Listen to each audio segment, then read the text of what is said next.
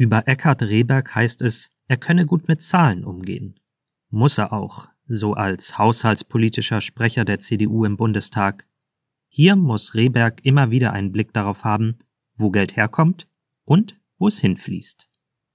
Darum schaut er momentan auch eher mit Vorsicht auf die Zeit nach Corona und die Leichtigkeit, mit der Gelder in der Pandemie locker gemacht wurden. Wieso genau?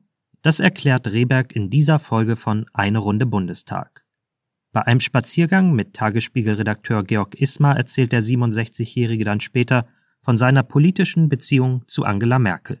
Rehberg spricht darüber, wie sich die noch Kanzlerin in ihrer Regierungszeit immer wieder weiterentwickelt hat, was ihre Tricks waren und auf welche Themen wir uns in ihren sicherlich irgendwann kommenden Memoiren freuen dürfen.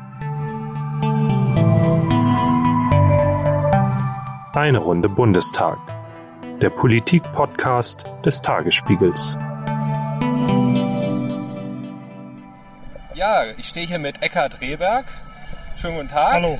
Ich freue mich sehr, dass Sie dabei sind hier. Wir machen eben wieder eine Runde Bundestag, äh, gehen spazieren. Sie sind haushaltspolitischer Sprecher der Unionsfraktion. Wir stehen hier vom Paul-Löbe-Haus. Wissen Sie aus dem Kopf, wie viele Sitzungen Sie in diesem Ausschuss verbracht haben? Also es waren in dieser Legislaturperiode 104. Ja gut, wenn ich das dann mal drei nehme, ich bin drei Legislaturperioden im Haushaltsausschuss gewesen, 300 garantiert, vielleicht eher noch ein Tick mehr, wenn ich an die Zeit 2009, 2010 denke, Stichwort Finanzkrise, aber runde 300 werden es gewesen sein ist eine ganze Menge. Am längsten sind immer die Bereinigungssitzungen. Wir können ja einfach ja, jetzt mal gerne. hier entlang schreiten. Wir gehen hier die Spree entlang. Am längsten oder berühmt berüchtigt sind ja die Bereinigungssitzungen, wo wirklich der gesamte Bundeshaushalt dann nochmal festgezurrt wird. Was war Ihre längste? Wissen Sie das aus dem Kopf? Bis 5 Uhr. 5 Uhr morgens? Ja. Wie viele Stunden dann am Stück? Oh, von 11 Uhr bis 5 Uhr, dann rechnen wir mal beide sieben, und sechs sind 13 und fünf sind 18 Stunden. Mit, allerdings mit Pause. Es gibt kann, man, kann man dann noch vernünftig irgendwie... Ja, muss klar. Ja, also, man muss ja dann doch nochmal ja, einiges durchrechnen und es sind ja Papierberge ohne Ende. Ja, also die, die, die, wesentliche Arbeit wird vorher gemacht. Äh, ja. Wenn man mit dem Koalitionspartner die Deckblätter fertig hat und äh, äh, dann äh, ist das eigentlich getan. Und äh, dann äh, in der Sitzung musst du natürlich hellwach sein, äh, als äh, Sprecher sowieso. Klären Sie uns mal über so ein kleines Geheimnis auf. Was hat es mit der Papierkneipe auf sich? Das ist eigentlich eine ganz simple Geschichte. Tradition bei den Haushältern ist, dass man nach der Ausschusssitzung, auch die normalen Sitzungen, die dauern ganz oft, wir fangen Mittwoch 14 Uhr an und wir am Open End. Im Gegensatz ja. zu den anderen, die ja in der Regel dann bis Mittwoch Mittag 13 Uhr fertig sind. Und äh, dann trifft man sich äh, in einem Raum, der hat einen langen Tisch und äh, über Fraktionsgrenzen hinweg und äh, trinkt äh, ein Bierchen zusammen, ein Wein, ein Wasser da werden auch Geburtstage ausgegeben. Leider muss ich sagen, durch Corona, also seit anderthalb Jahren haben wir uns nicht mehr gesehen. Das fehlt einem doch. Also ich ja. habe dann äh, ein paar Kolleginnen und Kollegen auch jetzt schon eine ganz geraume Zeit äh, nicht gesehen. Und das ist irgendwas Besonderes, äh, was die Haushalte auszeichnet. Ich glaube, das ist so ein Stück auch innere Gemeinschaft, die wir haben. Über Fraktionsgrenzen hinweg. Und ich habe ja eine Zeit mit der FDP gehabt, zwei Legislaturperioden mit der SPD und das, ich finde, das ist gut. Also es ist kein das, Geheimnis. Das wird, das wird, ja immer wieder betont, also kein Geheimnis, wahrscheinlich, dass die FDP besser zusammenarbeiten können oder. Ach, das will ich gar nicht so sagen. Es gab auch 2009, 2013 äh, Geschichten, wo mal der Kollege Koppelin äh, morgens äh, um halb drei in der Bereinigungssitzung dem Entwicklungshilfeminister Niebel von der FDP noch einen guten dreistelligen Millionenbetrag aus dem Haushalt geschnitten hat. Also äh, da war der nicht erfreut und äh, nein, also äh, natürlich mit der FDP verbindet uns inhaltlich mehr, ja. das ist so. Aber ich bin auch sowohl mit Johannes Kaas als auch jetzt mit Dennis Rode sehr gut klargekommen. Es wird ja oft beschrieben, dass halt eben der Haushaltsausschuss ist der wichtigste Ausschuss äh, im Deutschen Bundestag. Da wird das Geld verteilt, da müssen die Minister auch in den Bereinigungssitzungen antanzen, auch schon mal länger warten, bis sie aufgerufen werden. Ähm, und es wird immer dieser besondere Geist beschrieben. Hat sich das durch die AfD stark verändert? Ja, schon ein bisschen. Also einmal äh, sind, sind wir sechs Fraktionen, das ist viermal Opposition, das ist, dauert natürlich Tagesordnungspunkte länger.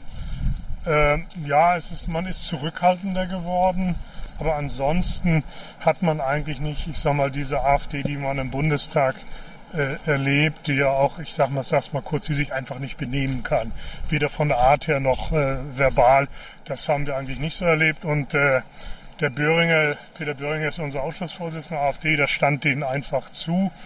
Hat, äh, dann hat man auch gemerkt, dass er doch versucht hat, die Sitzung technisch gut zu leiten. Das ist ihm auch gelungen. Es hat am Anfang ein paar Mal richtig geruppelt und äh, dann haben wir bestimmte Dinge klargezogen, dann lief das auch. Wir haben ja unglaublich viel mit Zahlen zu tun und äh, gelten als sehr, sehr gewissenhafter äh, Haushälter.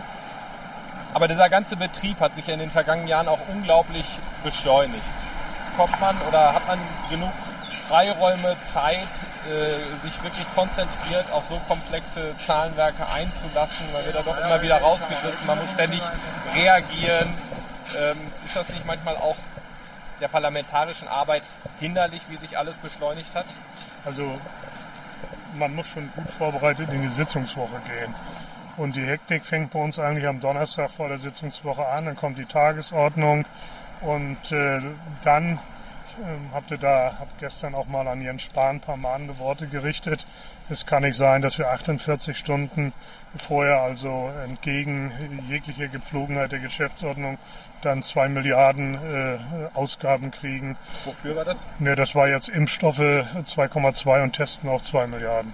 So, und das ist dann alles sehr spät gekommen. Ja, insgesamt auch viel Kritik, äh, dass eben die Vergütungen zu hoch Tja, sind. Tja, da habe ich schon im März einen mahnenden Brief mit Dennis Rode in Richtung Bundesregierung äh, geschickt und ich kann die Kritik des Bundesrechnungshofes sehr gut nachvollziehen.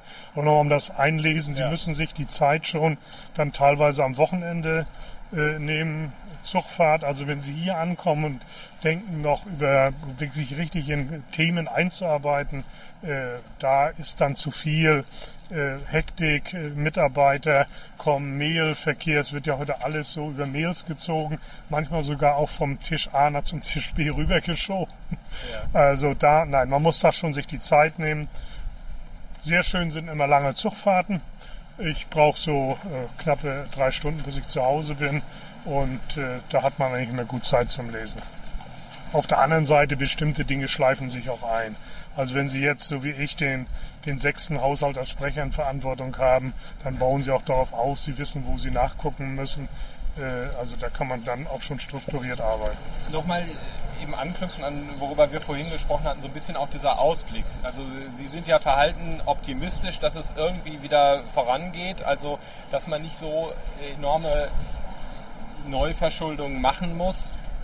Aber es ist natürlich schon eine enorme Bürde wahrscheinlich, die diese ganze Corona-Zeit auch für die nächste Generation hinterlassen hat. Ja, Bereitet Ihnen das manchmal Sorgen? Ja, oder? das sage ich eindeutig. Ich habe fünf Enkel, zwei Kinder und ich war eigentlich äh, sehr stolz und froh 2015, als der erste Sollhaushalt ohne neue Schulden kam. 2014 war es ja schon ein Ist und äh, das äh, gebe ich zu die insgesamt, Sie ja jetzt bei 470 Milliarden neue Schulden im 2020, 2021 und 2022.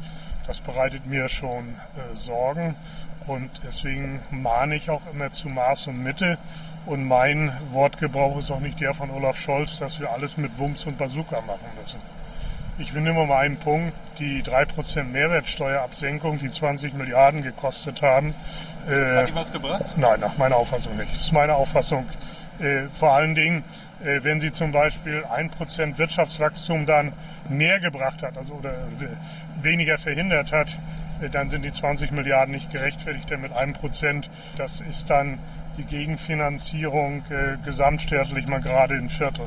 Ja, ja. Also Sie haben ja immer wieder auch Olaf Scholz kritisiert und, und teilen da ja auch viele, viele Dinge nicht. War es ein Fehler äh, der SPD, das Finanzministerium? Ja, eindeutig ja mit dem Wechsel von Schäuble zu Scholz ist eine völlig andere Denke in dem Haus eingezogen. Scholz, äh, Schäuble war wirklich jemand, der auf den Bundeshaushalt geguckt hat, hat auch immer geguckt, äh, was, wenn ich was Geld ausgebe, welche Effekte löse ich damit aus? Und äh, das war bei Scholz dann völlig anders. Er hat eine Generosität an den Tag gelegt.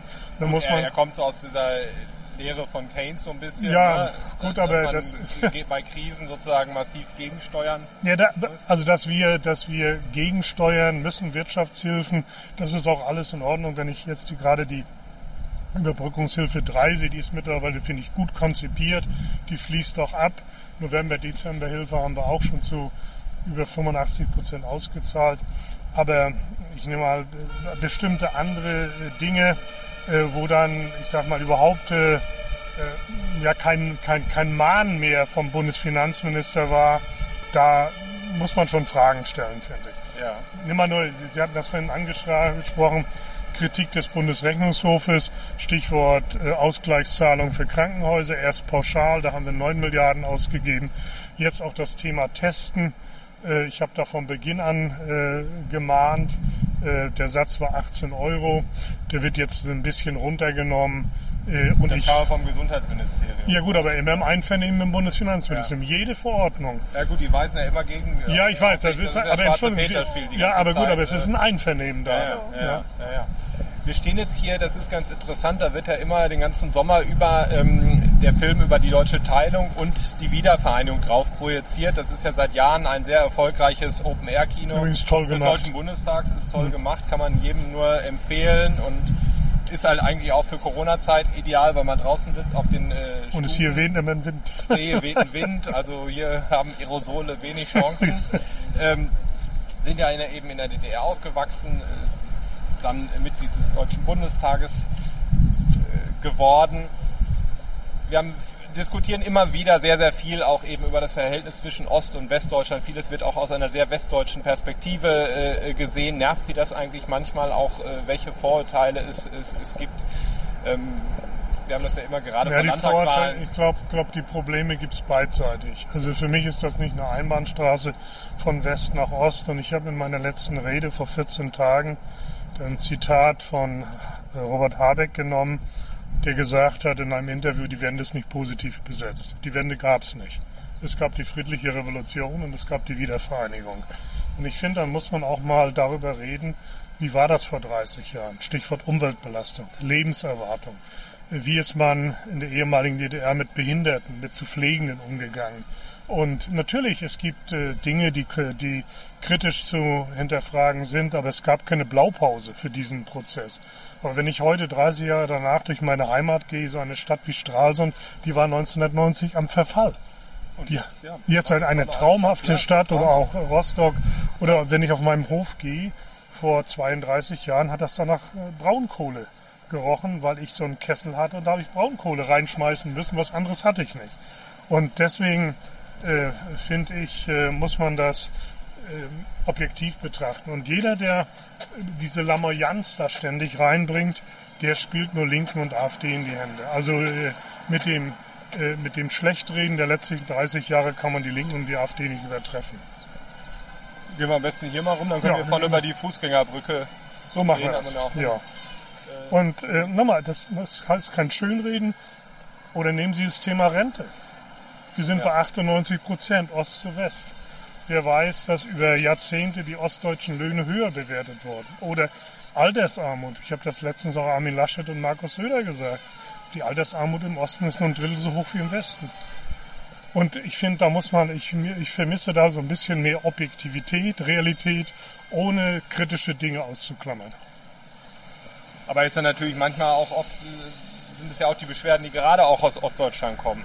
Ja, aber der, der, nehmen Sie mal das Thema ostdeutsche Spitzenposition. Ja. Das, was die Uni Leipzig gemacht hat, wenn ich recht in Erinnerung habe, alle, die äh, nach dem 1.1. 1976 geboren worden sind, zählen bei denen nicht als Ostdeutsche, weil sie das Schulsystem nicht durchlaufen haben. Da habe ich reingeguckt, dann zählt Katja Kipping nicht als Ostdeutsche. Hm. Das ist doch eine Absurdität. Oder nehmen Sie Thomas de Maizière, der ist im Westen groß geworden, hat aber 30 Jahre im Osten äh, ja. gedient, will ich mal sagen. Ich habe ihm gerade einen Abschiedsgruß geschrieben, deswegen fällt mir das ein. Ja, soll ich den jetzt als Westdeutschen zählen? Hm. Also ich finde diese, diese, diese Zählerei und dann ist es ist meine Wahrnehmung, wenn äh, es um Posten geht, in gehobenen Positionen, ja, äh, warum bieten sich da nicht mehr Ostdeutsche an? Ich finde gerade so die Generation, die jetzt so 35, 40 ist. Ich gehöre zu der Generation mit 67, äh, die jetzt rausgeht aus dem Berufsleben und da werden Plätze frei. Und äh, ja, dann muss man auch sich engagiert darauf fokussieren und vielleicht sind uns da die Westdeutschen ein bisschen voraus. Einfach ein Ziel haben und fokussiert drauf zu gehen. Das kann man sozusagen dann lernen. Ja, gut, äh, okay. Interessant.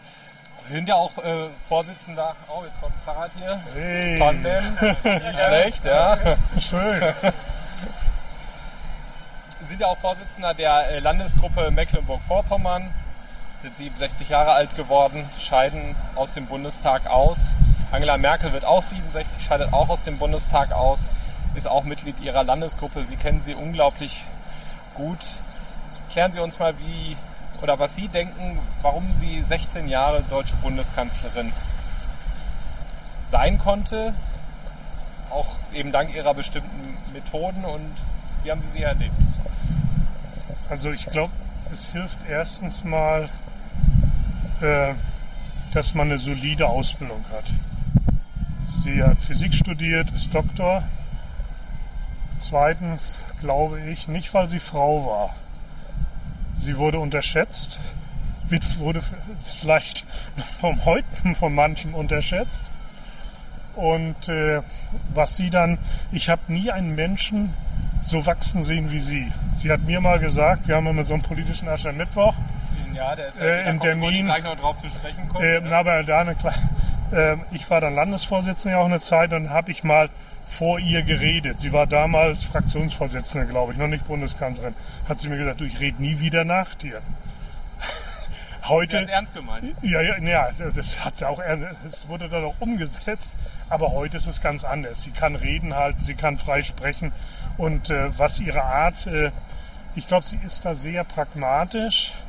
Und äh, man wirft ihr immer äh, vor, dass sie zu schnell Positionen aufgibt. Aber ich denke, das, was sie auch kann, dass sie überlegt, äh, in der Situation, aus der Zeit heraus, wie wird sich, werden sich bestimmte Dinge weiterentwickeln.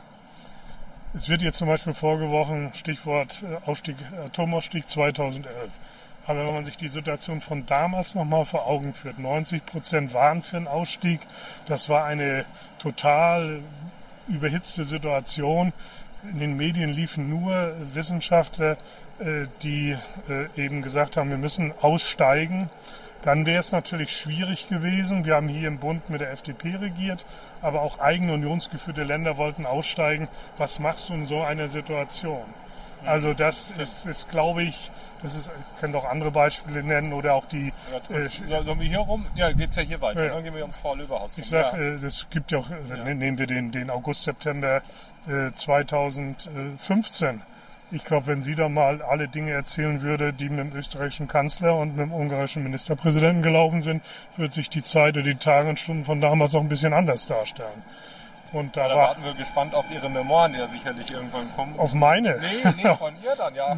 Wenn Sie es wissen, können Sie es uns Nein, nein, nein, aber ich, ich, nein, das weiß ich nicht, aber ich sag nur, das aber, war. Aber Sie haben da den Eindruck oder so, oder was Ihr Wissen ist, dass es sich etwas So und dann, und was sie, was sie scheinbar begnadet kann, äh, das ist wirklich äh, Verhandlungen führen, gerade was Europa betrifft. Äh, ja, das glaube ich kann dann auch nicht jeder und immer auch immer bedenken. Sie hat ja ich sag mal, sie hat äh, äh, drei große Koalitionen geführt und eine mit der FDP.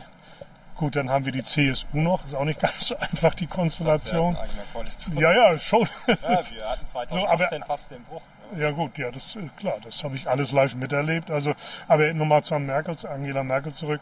Was mich bei ihr immer fasziniert hat, dass ihre Bodenhaftung, ihre Bindung in den Wahlkreis. Äh, äh, sie ist da wirklich immer mit dem Herzen da gewesen und sie ist auch mit den Menschen, das sieht man auch an den Erststimmenergebnissen, äh, wahnsinnig akzeptiert und respektiert. Und sie hat sich irgendwie, aber so einen Eindruck, immer die Neugierde bis zuletzt bewahrt und immer das Zuhören, egal wer spricht. Ja, das, naja, also, also gerade sie ist natürlich gerade technisch interessiert, das merkt man auch, wenn sie, wenn da was ist, was sie da aufnimmt. Und äh, das zeichnet sie dann, dann auch irgendwie auf ja. oder irgendwie aus. Kritiker sagen natürlich, dass ihr auch sehr geholfen hat, äh, die Flexibilität sich anzupassen an ein System wie in der DDR und später dann eben auch an wechselnde oh, politische Konstellationen. Wenn, ich Helmut Kohl erlebt habe, den habe ich auch acht Jahre erlebt, der war auch sehr flexibel. also vielleicht hast du von ihm da was gelernt. Das würde ich nicht auf die DDR zurückführen. Ja, nee. Ja. Also. Ähm, ich wollte nochmal zurückkommen auf die Tennishalle in Demin, die Sie vorhin angesprochen hatten ja. und, und, und die Rede, wo Merkel sozusagen sich auch erstmal entwickeln müsste, dass sie überhaupt reden kann. Es gab einen, einen sehr berühmten Moment, wo einem Kellner äh, ja. ein Tablett entglitten ist und dann sind fünf Pilz in den Nacken der Kanzlerin gestürzt. Ja, also ähm, waren Sie dabei? Ja, ich saß ihr gegenüber. Zum Glück ein bisschen weiter weg. Aber Sie haben nichts abbekommen. Nein, ja? ich habe nichts abbekommen. Aber sie hat das mit stoischer Ruhe, genommen. Genau, sie hat einmal abgewischt ja. und, und, dann ging es quasi weiter. Ja. Äh, hat ihr das vielleicht auch geholfen, im, dieses irgendwie äh, äh, cool bleiben, äh, sozusagen in der Ruhe liegt die Kraft, naja, sie weil sie ja nun auch sich mit vielen Männern auseinandersetzen musste und irgendwie ähm, immer versucht hat, ja, die Situation zu ertragen und dann irgendwie eine Lösung zu finden. Ja, sie ist ja in Hamburg geboren, war aber nicht lange da und ist dann in Templin groß geworden, also eigentlich im Norden Deutschlands. Und vielleicht ist das diese etwas äh, größere Ruhe und Gelassenheit, die wir Norddeutschen haben, die ihr da auch geholfen hat. Aber ich glaube, das Entscheidende war auch immer, dass sie wirklich äh, vom Ende her gedacht hat. Wo will ich da hin und wie kriege ich die Enden zusammen?